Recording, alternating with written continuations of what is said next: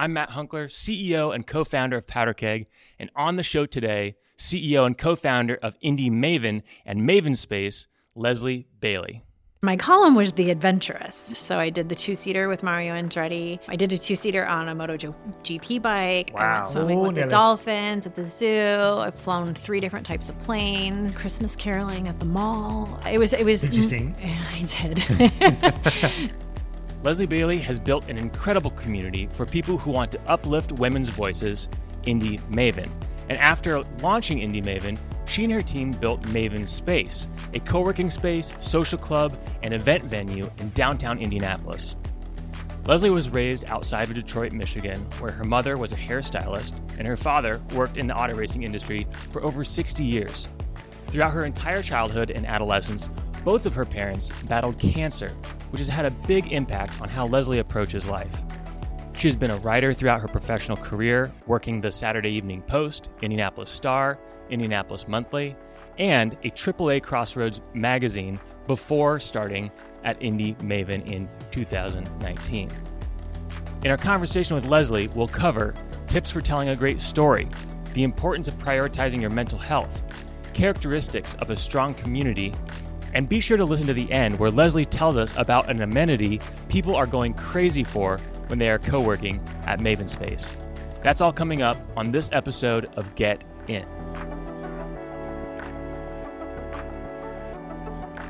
Not to be such a bummer. My most of my childhood was like marked by my parents being sick. My dad mm-hmm. got prostate cancer when I was in kindergarten, and then from that point on up till high school, one or both of my parents had cancer or something as a residual effect. So that was kind of the big marker. So I think I also I have a younger brother. He works here in Speedway now. He runs a carbon fiber shop. And I think just like I grew up really fast. We didn't have a huge community around us. So I took on like the bossy older sister role anyway. And then on top of that, like again, just kind of having to grow up really fast. Did you know at the time that that wasn't like a normal thing to have to go through? Yes, but I don't think I knew just like how extreme it was. Mm-hmm. I mean, I certainly didn't have, and my parents were also both older than most of the other parents. So their friends were actually already grandparents. Uh-huh. Yeah. So when I would go over to their houses, it's like maybe their grandkids around, but there weren't ki- like other kids to play with a lot our age. So my, that was good because I had my brother. And I definitely knew that like not everybody else is, you know, my mom was going through shaving her head, giant scar on her head, chemo, radiation. I couldn't like even just down to like my high school friend couldn't wear perfume in the house because my mom couldn't, you know. And oh, I get we get kind of you know there's all the different emotions like get resentful and embarrassed because you're a kid like you don't know Well, how to process fear, these things. right? Terrified al- also. I mean there's just oh, run the gamut on emotions. So. Sure. I've been in therapy since I was 14 years old. I think everyone should do it. I still do it monthly. amazing that you got into therapy that Yeah. early. Yeah. um, wonderful. And it's funny. I was always like my own advocate. Like that was my idea. Like I was decided I should probably go to therapy. Where do you think that came from? I don't know. My my mom, that was kind of like my mom. She's very determined, get an idea and made it happen. So I think that probably came from her. What were some of those things that you learned going to therapy from the age of 14? Uh, I don't mean catch us up on all of your therapy since Whoa, 14. no, but it- was kind of timely because I also was a victim of sexual assault by like a family friend who also became my employer. So there was a lot of that. So it was probably, Oh my I mean, gosh. that happened around that same time. So there was just a lot going on. And like, thank goodness that I had that in place. yeah, no kidding. Because I think that helped me get through a lot of stuff that I was way too young that sh- I should not have had to face, you know, for a number of reasons. And I, I mean, I think that was probably had a huge factor in what saved me, but also like I had really good parents, so that that helped. What do- What do you think helps to overcome those types of things? Is it there? There's like actual terms, I think, but that survival mode or survival kicks in. But uh, like some, everybody's built differently, right? And so, what What do you think it was that helped you overcome those things to It's a focus very, on a yeah. future versus withdrawing? I think that's like a nature versus nurture question. Yeah, nature versus I mean, so my answer to my superpower is resilience, but I don't know if that was like a result or if that was innate, right? Was that built in or did that just come about or was it a combination of both? So I don't know, but I definitely now as an adult have looked back and having my mom as the role like the model i wouldn't even say role model but the, the person showing me you know, this is how you handle these things. I mean, I'm so thankful that that if I had to go through that with a parent, that I went through it with a parent who was so positive and was like, yeah. dying is not an option. And we're going to go to the comedy club. No, I didn't, but my parents went to the comedy club every week after her radiation session and like just celebrated and I think just handled it in such a healthy way. I think that number one, that was one of the reasons she lived as long as she did. And then I think number two, that probably formed a lot of me now today. But it, you know, it takes getting to your late 30s to, to see that. sure. I certainly did not see that at 16. So going back to that, right? I had a similar story where my mom battled cancer all through high school, ended up passing away in college, and now when I look back on it, it did seem like that was just our life, mm-hmm. and like using those experiences as you look back on those as like motivation, and in the moment, it's like a terrible experience. But how have you been able to pull lessons of resilience, and and when did you officially realize that like though that it, it might be it might be difficult and you look back and it's very very hard like how did you take that in a positive stride and it become formative to your entrepreneurship journey to just your life in general today i think it first clicked for me i went to iupui and I was in a I was working on a project with my communications professor professor. It was a women's studies project and we interviewed I think each of us did 7 women and out of this team and my mom was one of them. And that was the first time that I actually sat down and asked her questions about her life, like before me and and then after me and during and what was that like and i have it recorded and i've i've never gone back and listened to it wow. i have it on my computer and i i don't i kind of mostly just kind of forget about that that it's there i would like i needed to make sure that i go back and find it i know i saved it but that was the first moment where i was like oh you were a whole person that had nothing to do with me, you know? and then hearing all of those experiences reflected back just as another woman, not as my mom. So it was able to like take it out of context a little bit and then reformulate how it processed through me was the first experience where I recognized that. And then I think later is becoming when I became a parent. And then now I'm looking at it on the flip side from that perspective too. So it took the it took time and then different experiences, me playing different roles to look back and then like just process it in a different way. And at the same time, it's like, it's awful. My mom passed away when I was a couple months pregnant with my first son, right? It was horrible. But she also got to, I got her 25 years longer than she was supposed to be here. And, you know, I learned so much. And so it's, it, yes, there's, those were horrible moments, but I also am very well aware that have shaped me to who I am today. So it you can't not be grateful for that. That's commendable, right? The fact that you can oh, take oh, that stride and turn what the average world would look at and see as a negative and a limiting factor and turn that into, you know, pull, being able to pull out the positive and be optimistic through that. It's it's very impressive. Thanks. Yeah. We'll credit the therapy for that. yeah, I I would imagine that therapy was extremely helpful and having that just kind of observation on your life mm-hmm. through all of those trials and tribulations were really important. And it sounds like those early experiences, all the way from dealing with those traumas to um, talking to your mom as a whole person, that a lot of those things led you towards a life of journalism. As you as you kind of look back, how do you think those things played a role in you choosing that path in your career? Well, I always liked writing and storytelling. Mm. So what do you that, like about it? Um, I, I mean, really going back, I think that that was a way probably to process, like journal, right? Before that was a thing we told people. I think I figured that out pretty early that I just enjoyed it. I enjoyed storytelling. I, I liked that part of it. And then later, as an adult, I don't know that I set, I mean, I know I did not set out to become a journalist, but I think it was, my approach was like process of elimination and figure out what you don't want to do. And I was lucky that it didn't take me that long to stumble into something I did because I, you know, that could have taken a while. But what were some of the things you didn't want to do? I interned at a radio station and that was fun, but I realized I did not want to be on the radio. Well, thanks for being on this uh, podcast uh, episode, despite not liking things. a bit different.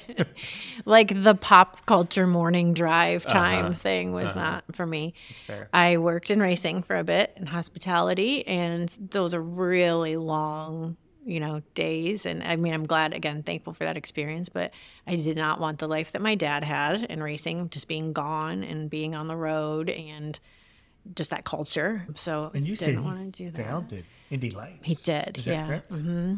Yeah, in the in the 80s. What was Indy Lights for for those that weren't around here in the 80s? So Indy Lights is a feeder series. Okay. So essentially, like a lot of the big guy names that you see now in Cool. IndyCar. So Tony Yeah, Kanaan, okay. Scott Dixon, Yeah, yeah. Helio Castroneves, they all came up through Indy Lights. Yeah, that's right. Which is still around, Yeah. just the evolution. But yeah, so he and a man by the name of Pat Patrick, who was a team owner among many other things, founded that together in the 80s. And my I had, dad I had a friend that raced in Indy Lights. oh, did you? That's Who was cool. it? Mark Olson. He raced around 10 years ago ish, maybe. Yeah, it's probably around the time my dad retired and I sort of got out of the whole scene too. But he actually still he's 81 and he's the commissioner in the IMSA Sport Car Series, so he still dabbles.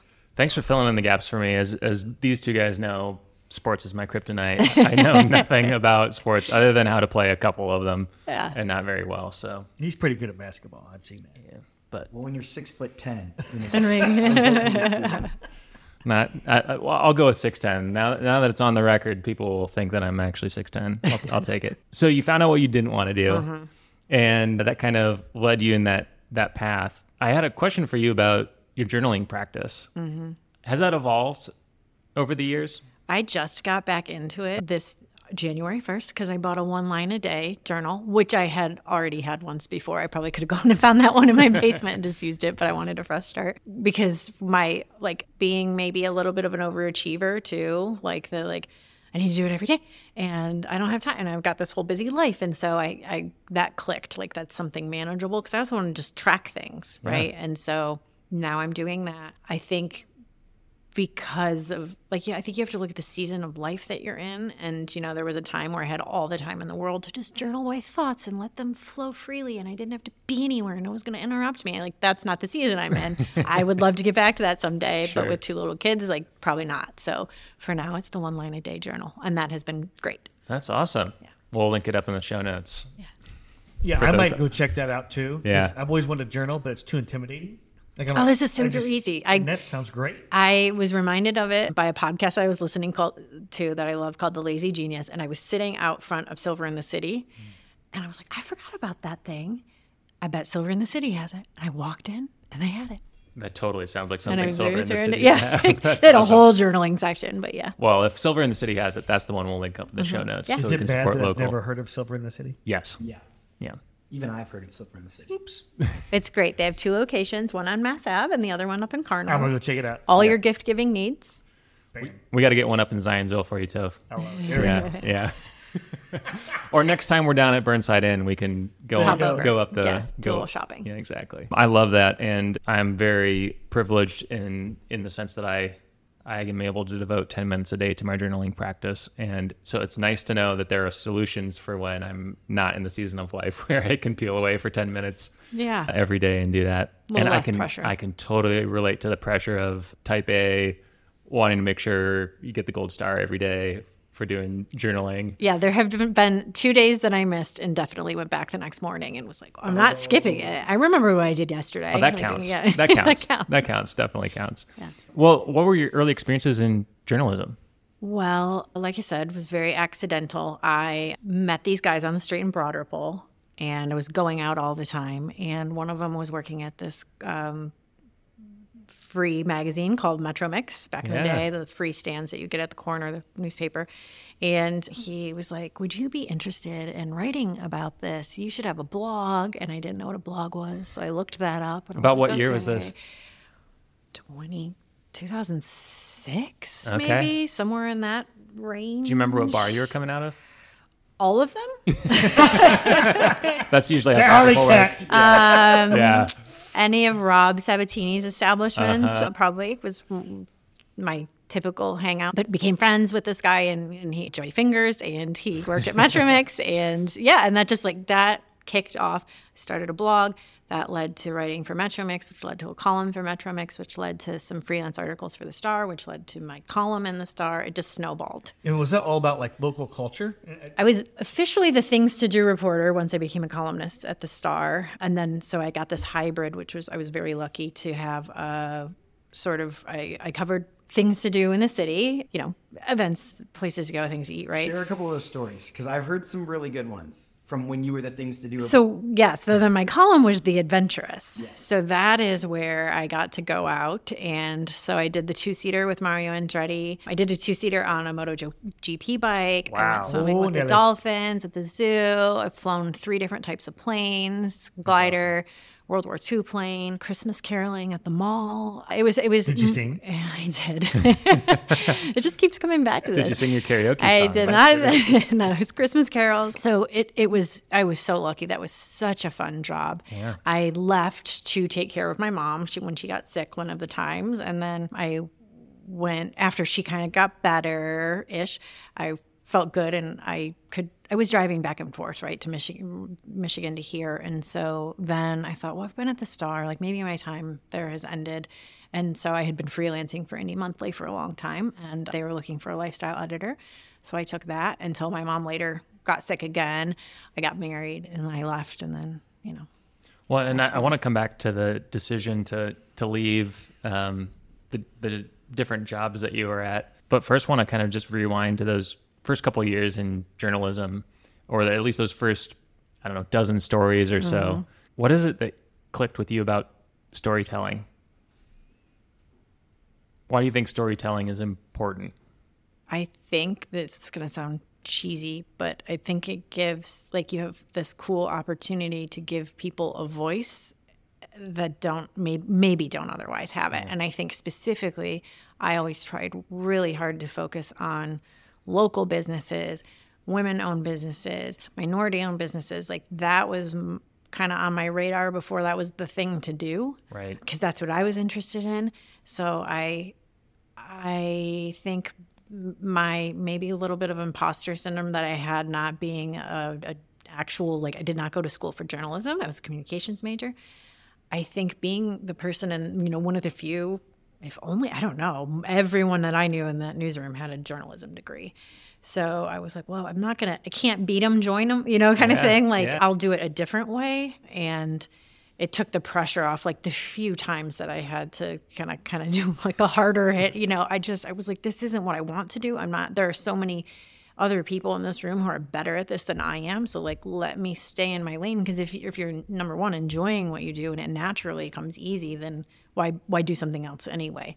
So I guess just I don't know. It clicked right away. I, I, I also maybe was naive and just you know maybe I didn't grow up here, so Indianapolis Star was not like a total household name. I mean, I knew it was the news. I knew I understood yeah. what it was. Sure. It just I don't know. I think this has been a lot of things for me where I just I don't think I don't overthink a lot. Actually, mm, I, I, I go off a lot of intuition. People love that authenticity. Yeah. Right? I mean, so you're you're very authentic, true to yourself, and that and that produces amazing something that's amazingly different. Thanks. Yeah. yeah. How, how'd that change it? So you went from opportunity to opportunity in journalism. So how'd that change? So you were doing things to do, adventurism, and then as you progressed through that journey, how did that change? Did you cover different topics or things or kind of the same at each at each stop? Well at the star again i was so fortunate. So i got to write about personal things too. I wrote about mental health just things that i had gone through. I wrote a column about my friend who died because he was waiting on a heart and i got to talk to you know i got this amazing response from organ donors and his family and other organ donor families. So i mean i was really given a lot of freedom and autonomy in, in that role which i'm so thankful for and was kind of like different for them right? And i applaud them for being open to doing something that wasn't as traditional. They were just sort of getting into this concept of journalists as personalities too. Um, so I was in this like first test group of Remember like, when Ann Landers was like? big? yeah. Back so, in the day. yes. Well, so but I think that's why that timing allowed for for a little bit more flexibility and freedom in what I was doing. Indy Monthly, kind of more like as they had always done things, but still loved it and I always loved the kind of like shopping, restaurant, you know, lifestyle scene. So it wasn't a stretch for me either. And I had wanted to learn more about the the process and the publication of the magazine that I had been freelancing for for a long time because you know being in the newsroom I got to see how the sausage was made and I didn't know so much there so I, I'm glad I got to have that experience too. So, going into that, right? Seeing how the sausage is made, the publication side, what skills outside of writing did you learn over your 10 plus year career in journalism that have helped you as an entrepreneur today? Oh gosh. Well, kind of talking to that point about becoming the personality. So I got put on TV and I got put on the radio and I was doing radio commercials. Actually, I forgot to write a guy back, but the other day one of the salespeople was like, Hey, I found this radio spot you did and I sound like a baby. And at the end I did this little jealous. Like I remember they had me rehearse these things and that's all I could hear. But it was basically saying I have such a cool job and I did. But we we partnered with the Colts. We did this like hybrid sports show where I would like go on with some of the players and it was called Ring It On and like couples would play trivia to win an engagement ring at the end. So it was like me and a bunch of Colts players like That's doing this game show at one of the pizza the the pizza place from IU with the Oh, uh, breadsticks. Uh, hot box. no, Oh, the one before that. it doesn't matter. But anyway, so like getting on stage in front of people. And then I got a segment on Fox 59 in that job too. So suddenly I was going on TV, which I now to this day still have a segment on Fox 59, full circle. So When is that? every other Friday, I have a segment called Inspired Living, What time does it air? 9 10, 9, 10 a.m. 9 10 a.m. Mm-hmm. Well, In the morning check show. that out too. Well, your living's Yeah. about to get really inspired. It's I love it. yeah. So just funny, like totally unrelated, but full circle back on Fox 59. And so I just developed that. And then I don't know that this is a skill, but thick skin Yeah. For sure. If you've ever read the comment section of your local newspaper Or online. literally any social yeah, media. or any social media. Yeah. Yeah. So One of these days, we'll get How can we? How have can we tools. convince Mm-hmm. people to just be less nasty? Is that is that utopia thought? Well, I was a big fan of engaging for a while, and I got a couple apologies out Yeah, of it, right? Because I think what it comes down to, especially back then, I think now we're a little more aware because we've seen the effects of bullying and all sorts of things, but we hadn't talked about that as much then and it was this recognition that there is a human on the other end Yeah. and typically when when suddenly now i'm like yeah let's talk we should have a conversation about your thoughts Right. it was like oh well I I'm didn't sorry, want I shouldn't have said that. I didn't know you were gonna. I didn't know you were gonna see it. I didn't know you were gonna respond to it. And then after a while, I was like, I actually just, you know, I'm too. But there was a, a quite a period of time where I was like, yeah, I'm willing to set aside some time for this because you you need to not do this to other people. And I've always looked at this, and this is probably a coping mechanism, but that there have been that things happen to me because I have the resilience, and so not to be like I'm a superhero, but I think there there are things that would possibly break other people or damage them more in the way, and that I feel better prepared to handle them. So mm-hmm. it really didn't bother me as much as I know that it probably did other people, and I'd rather me be the one to speak up and like fight that small battle. Yeah. If that means that person's not going to go on and do it again. It's somebody else. Yeah. Yep. Well, I uh, I'll go ahead and say that you're a superhero in the way that you handled that. And for us newbies in the room here, which is literally everyone but you, uh, what are what are your tips or tricks for doing media well? Well, I don't know that I always follow them. I think I, I, well, I'll tell you what I do forget still. I forget to breathe because I'm a fast talker anyway. I fumble over my words when I get excited or I'm not breathing. think I have a tendency, and I'm just going to say the things I do wrong, but sometimes I have a tendency I want to like overshare and it's about the other person. And I'm like, but I want to share my experience with you and make it a two way conversation. And sometimes, you know, it's one thing in an interview where you can edit that out, hmm. but if it's like live and you can't edit it, that, that you're there to be the moderator or the host or just recognizing what am I in this situation?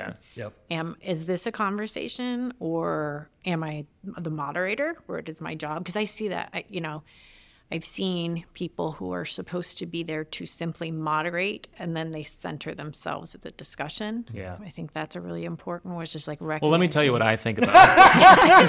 I was actually just about to chime in and say, actually, Matt, you do a great job of.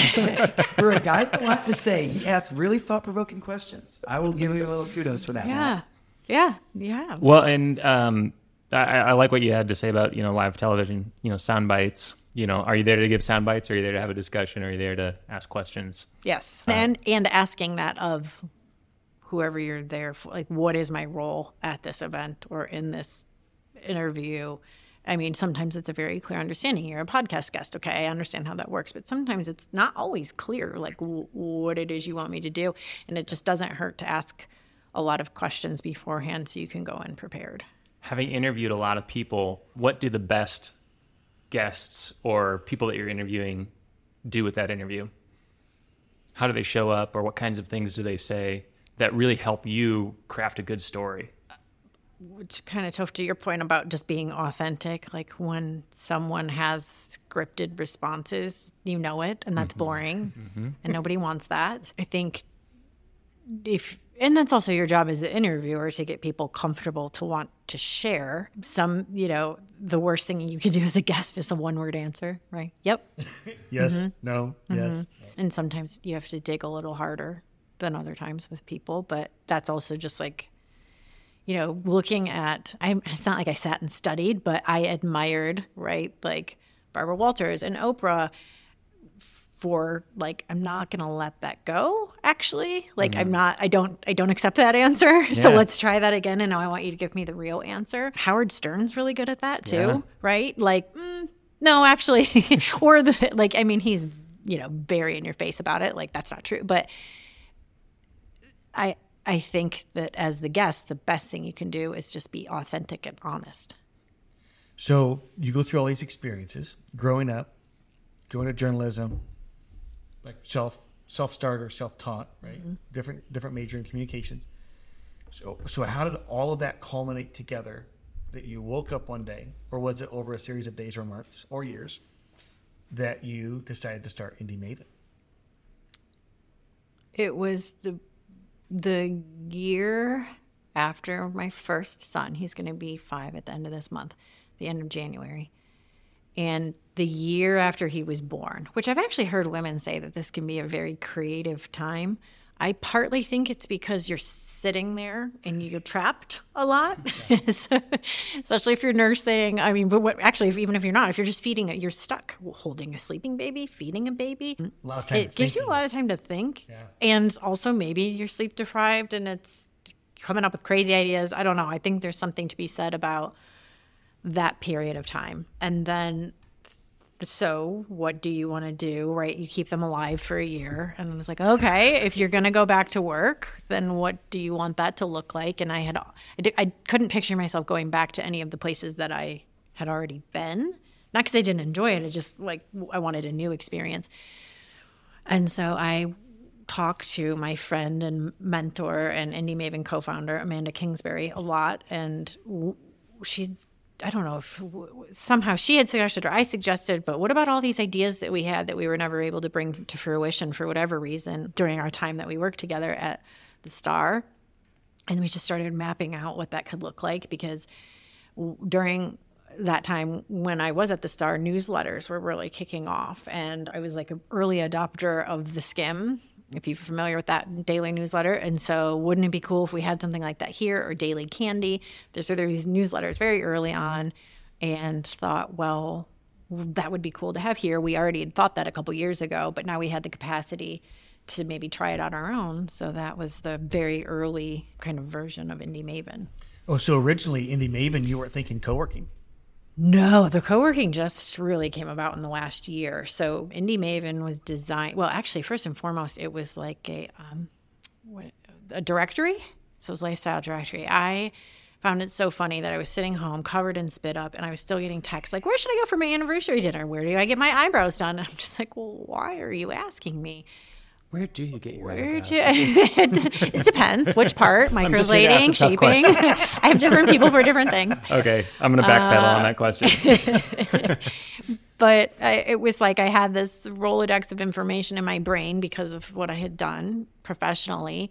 And it felt like a waste, right? Your brain with a baby at home already feels like a little bit mush. I'm like, I need to keep this sharp and I'm getting rusty and I don't want to lose touch of what's going on in my city and what I've worked hard to sort of become an expert at. And so was going to be directory and it was, it kicked off like that. And then I realized directories are a lot of work and also not my area like not my best like skill set like the skill set is storytelling so i can yes i can put a listing of where you could go get your eyebrows done or i could tell you about my experience and here's how it happened and this is what it felt like and here's what you can expect because that's what people go off of right? Storytelling and also like personal recommendation because you don't necessarily know on a directory listing right this is why we have yelp and things where people can have mm-hmm. their personal reviews and so very quickly it was like no no no it's about the story behind whatever the the place the thing the, the, the topic is.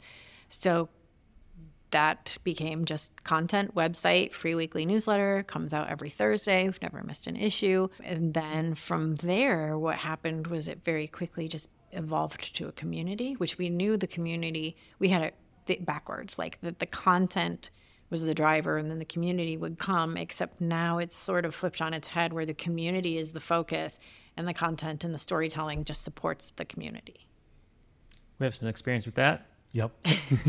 I love it. Our content's not as awesome as yours, but uh, we I, I can totally understand how that would have shifted. And but that means you're onto something right That's because right. if people are so. willing to build a community around something 100%. yeah, then that means they're they're interested It's like, especially the organic nature. Yeah. Right. It sounds like how it came about. yes So then have that parlay into the physical space. space. So the so launched 2019, COVID five months later, first summer, asking the audience, this community, right, that already existed, what do you want this to be? Because we were supposed to do a lot of events and we couldn't. And so what would you like instead? Or, you know, we were so we were super quick to jump on the virtual event thing, but also knew that was gonna only last so long. So just trying to think ahead. And even though we were doing those, I was still thinking, okay, but when the time comes, what's going to be the event that we do? What's going to be the in person thing? And the answer just from the women was always like, I want to be with other women and support other women, connect with other women. And I mean, ultimately, we're a social species, and that is we gather, right? And so knowing that gathering, and we were, we'd already planned to have these monthly meetups, but it's hard to find a new place every month. So, like, wouldn't it be nice if we just had one place? And then during that time, because I was always paying attention to media, but specifically like women's media, seeing all the other spaces like this for women that were popping up around the country, and just thinking, well, we're like a good sized city. We should probably have one of these too. And then it was one of those things where I thought, would it bother me if somebody else did this? Mm-hmm. And the answer was definitely yes. And so I kind of wanted to jump on it before someone else did. And it, and then it happened really quickly after that. So is is it powered by individual memberships or company memberships or both? All of the above. All the above. Yeah. So we have everything from day passes, so you can just pop in for the day, monthly memberships, there's corporate memberships, we have corporate sponsors. Our members are everything from solopreneurs, small teams, their company pays for it, they're nonprofits. So it's a lot of different people in there, but all sort of with that same mission of uplifting women. You don't have to be a woman, but you need to have, you know, that mission at heart first and foremost. And so we have about 40 members now. The goal, like I say, sort of comfortable goal is about 100, but I, I want to also see how that feels. We have a big space, and I have yet to really find how people will behave. And it's funny, you can talk, I, I'm in a co working community, and one place in one city will say, Oh my gosh, Mondays are so dead for us. And then the next space, like, that's our busiest days. Mm-hmm. So, still seeing how people behave from an, an attendance standpoint, I guess. Still figuring that out, and then kind of decide there where we cap it. Can you tell us about your space? Kind of give us the give us Yeah. the pitch on why why did a listener want to come and, and become a member? Yeah, so it's we have 15,000 square feet and we are downtown Indianapolis. We've got really easy surface parking. It's easy to get to. It's at the corner of Michigan and Capitol. So we sublease from Salesforce. So it was a very well done space to begin with. And it was designed as an amenity space. So that's really our our strength. Our strength is our amenities and our community. The the people who are there on a regular basis, like I again, it sounds so cheesy because see magic happen all the time collaborations, friendships, business interactions. Like it, it's really, really cool to see, which I had already seen, right? But anecdotally, or like through hearing things or seeing things at our events. But now I get to see it at a daily basis. So definitely that community element is the strength. And then just from the amenities standpoint, we have an on-site cafe for our members that Fork and Function is another local women-owned business. They operate that. We've got a, an event space, so we can rent out the whole space. We can fit 300 people. But then we also have a specific event room that can be up to, you know, 150, 180, depending what you want to do with it, that has all the AV, the projectors, the mics. So it's a great multi use room. We have a full gym on site. We have sparkling water. That's always a big hit. But, you know, the number one thing that we get the comment is just the natural light the biggest thing people comment on is just the amount of natural light that we have. It's super open and airy. We've got a lot of plants. It just feels really good in there. I love that. So you keep talking about this word community, right? You've used it a few times about this great community and this aspect there. Can you tell me the characteristics of, of a good community and kind of define that for the listeners of what makes a strong community? Well, I'm glad you asked because I have researched that over the last not purposefully, but I, I like nerd out on topics, right? So if I get into something and I want to know more about it, so I've listened to like three books recently on that very subject because I got annoyed hearing people use that word a lot and not really understanding what it meant. And there are very, there's a book called The Art of Gathering, I believe is the one, right? And okay, you know, I loved the definitions that they use, right? And so you can have a group of people that still gather, but it doesn't mean that it's a community, right? So to me, and for what our community is, it's a group of people who will, and this might be different from the book, but for, for us, it's a group of people who want to be together, right? Whether that is virtually or in person, and they share common goals and they are gathering for a purpose. And that can be a very broad purpose. So for us, it's just uplifting women. And then from there, they might have their own reasons. Well, I'm also here to network for my business or I want to make more friends, right? But when I say community, it's this group that formed out of these women who said, and it wasn't just women, we certainly had all types of people, but majority of female identifying people coming forward and saying like I think that there is a need for something like this to exist and therefore I want to show up in whatever way is asked or I feel comfortable so that I can make this happen and support this and keep it going get bigger include more people and have an impact have this desired impact.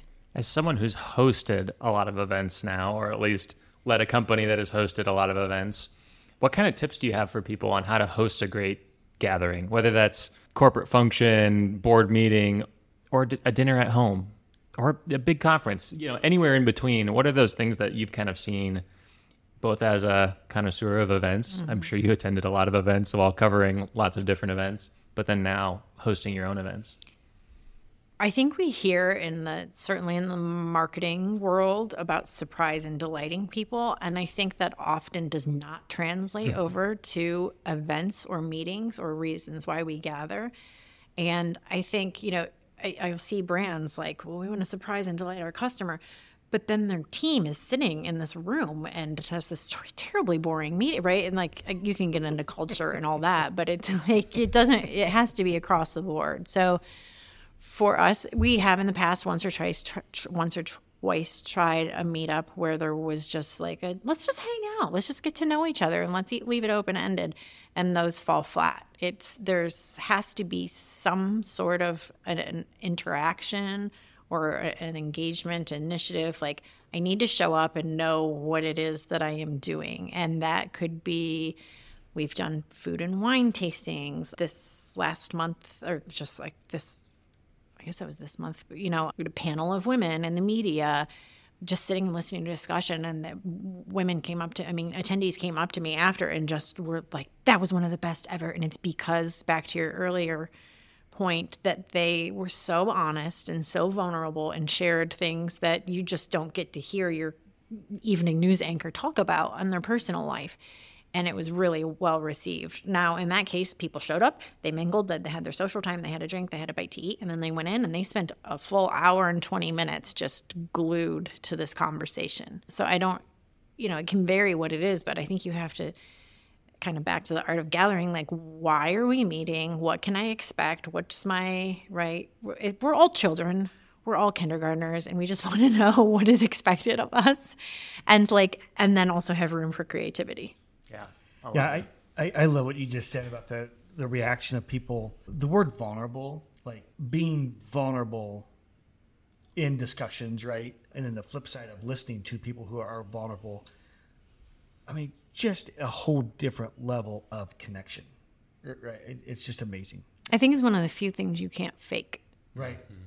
because Yeah. you can fake authenticity like that's the whole internet right that's majority of influencers out there it's really hard to fake vulnerability and when you do people see through it a lot mm-hmm. easier Yeah, I agree with that.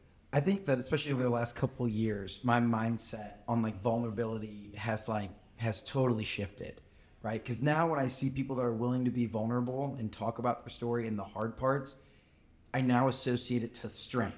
Yes. Whereas maybe five years ago, I was like, oh, vulnerable synonym to weak.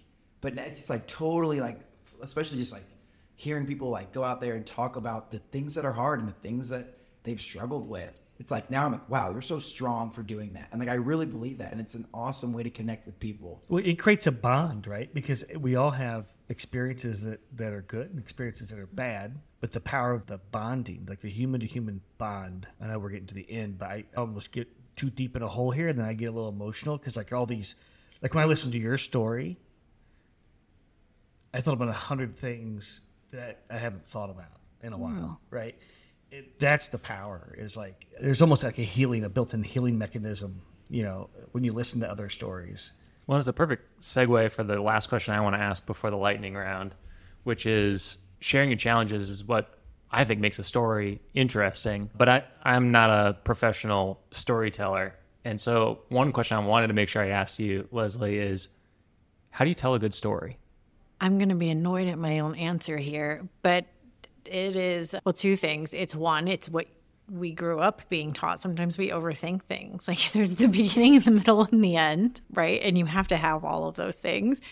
I was very guilty very early on, and I still am like burying the lead, as we say, right? So moving, you know, I will very often in my writing practice start and then about three paragraphs in delete everything before that and that's that's what you actually want to start with and then my annoyed part just because it's so Donald Miller, Miller in the building, building a story brand, like the hero's journey. There's a reason that that is as popular as it is, right? I mean, it works. There's there's a formula or the solution. So it's kind of not overthinking. We can apply the hero's journey, and we can apply the beginning and the middle and the end, and we can apply these things, and and that is what makes a good story. But then I think it's also the the human part of it and the nuance part of it because you can report all the facts, and I think that's where I got a little bit.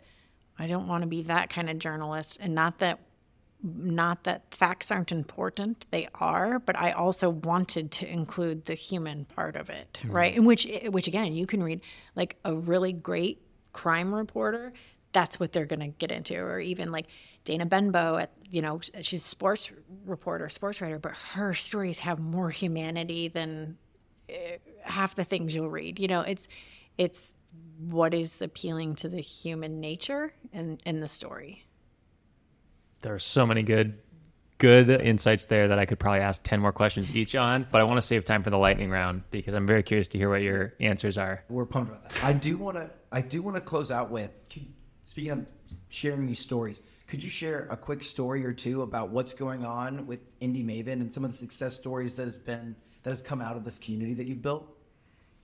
Yeah, I'm trying to think what I can actually The I could hero officially triumphant say. on top yeah. of the mountain at the end of the journey. Yeah. So this week, honestly, has been really crucial in bringing some conversations right that were that happened at the end of last year. But number one is that i started these as two separate companies. Like from a liability standpoint i thought okay on paper these should be different. I think i got in my head that they had to be so different that i presented them in the market as so separate and then realizing well now i know how strong the Indy Maven brand is and the maven brand in general because i can't fight that i thought i could just make it very clear these are different here's what you get over in this one and here's what you get over in this one and i can tell somebody that and they're like yes but how do how how can we make them the same right? And so it's having to listen to your customer and go, okay, I'm going to be done fighting this. I can send out as many explainer emails till I'm blue in the face. And in the end, they're like, but could we combine them? and so I've heard that. And so this year is all about um, putting the experience together that you're not just the Indy Maven member you're not just the maven space member right that you're, you're going to enter at different points in that journey but but it is all one thing as far as you know the the public is concerned but through that I am able to elevate our partnership. So we had a great partnership last year with Indy Chamber, and now this year we've put together a package that is even bigger and better and it involves in-person events and the storytelling and so we are the rest i won't say because like ink drying but but this week specifically four really large partnerships with brands that I really respect in the community. I'm excited because I think they could also use some shaking up, but uh, we can also benefit from what they know. But that's one example of how we're going to bring the parts of this business together to then be able to serve our greater community by partnering with some of these other organizations and brands. So that's that's my big focus. I love it. How can someone get involved?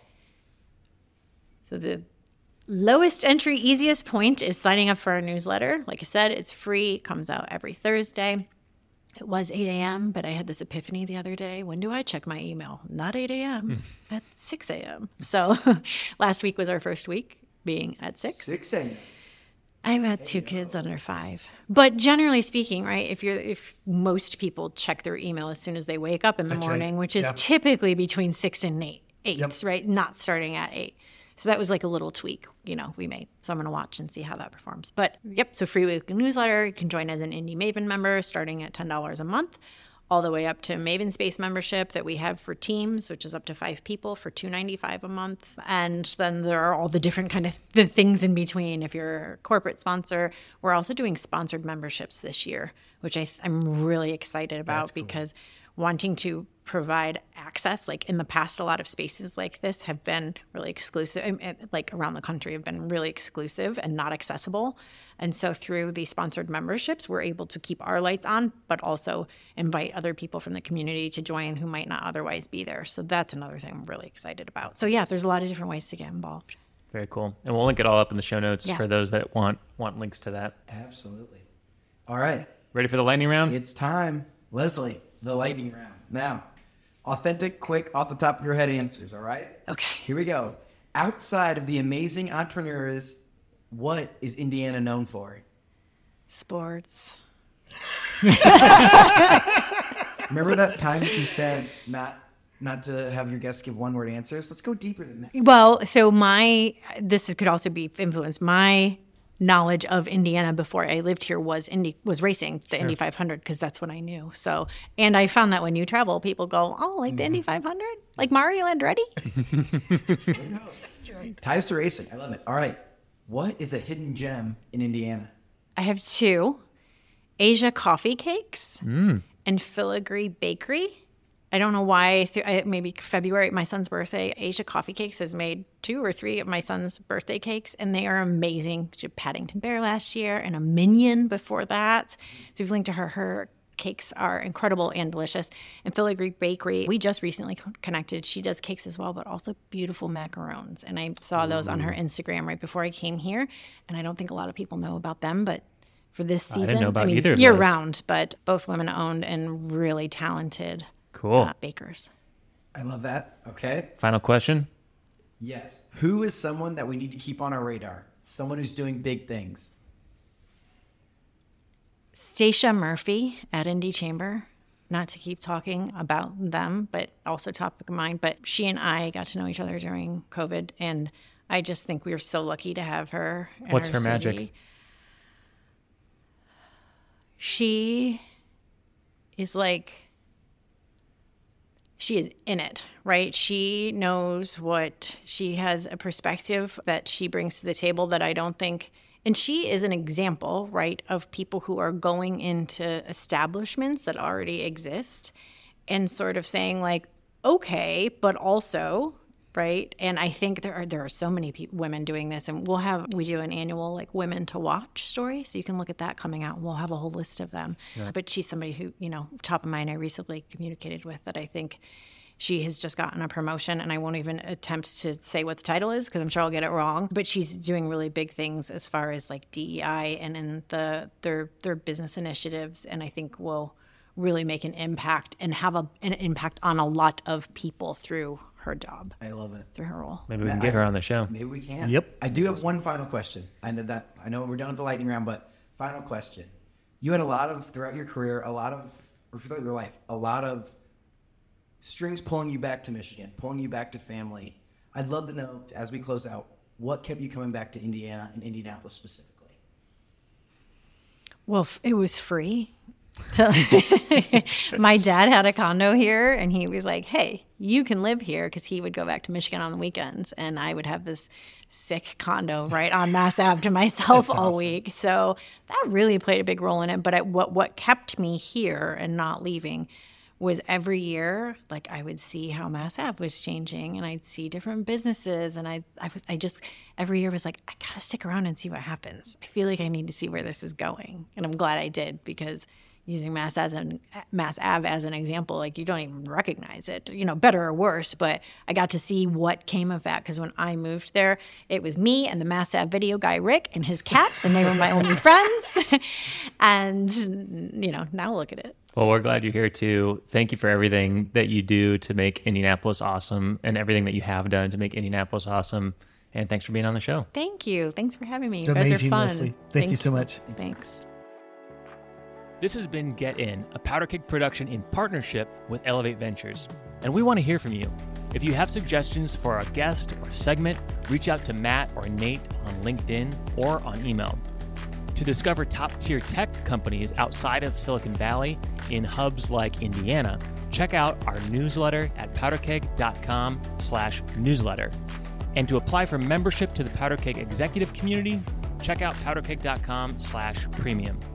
We'll catch you next time and next week as we continue to help the world get in. Since you just listened to this podcast, you might be thinking about starting one for your company. Lucky for you, our partners over at Casted have you covered. Casted is the first and only podcast and video marketing platform made specifically for B2B brands. I love this about them. The platform makes it possible to publish, syndicate, amplify, and measure the value of your podcast and video content. In fact, we use it for our podcast here at Powderkeg. And if you're a startup, you should listen up because Casted for Startups is definitely for you. They are offering exclusive deep discounts of up to 82% off retail price for qualifying startups. Connect with Casted at casted.us slash powderkeg.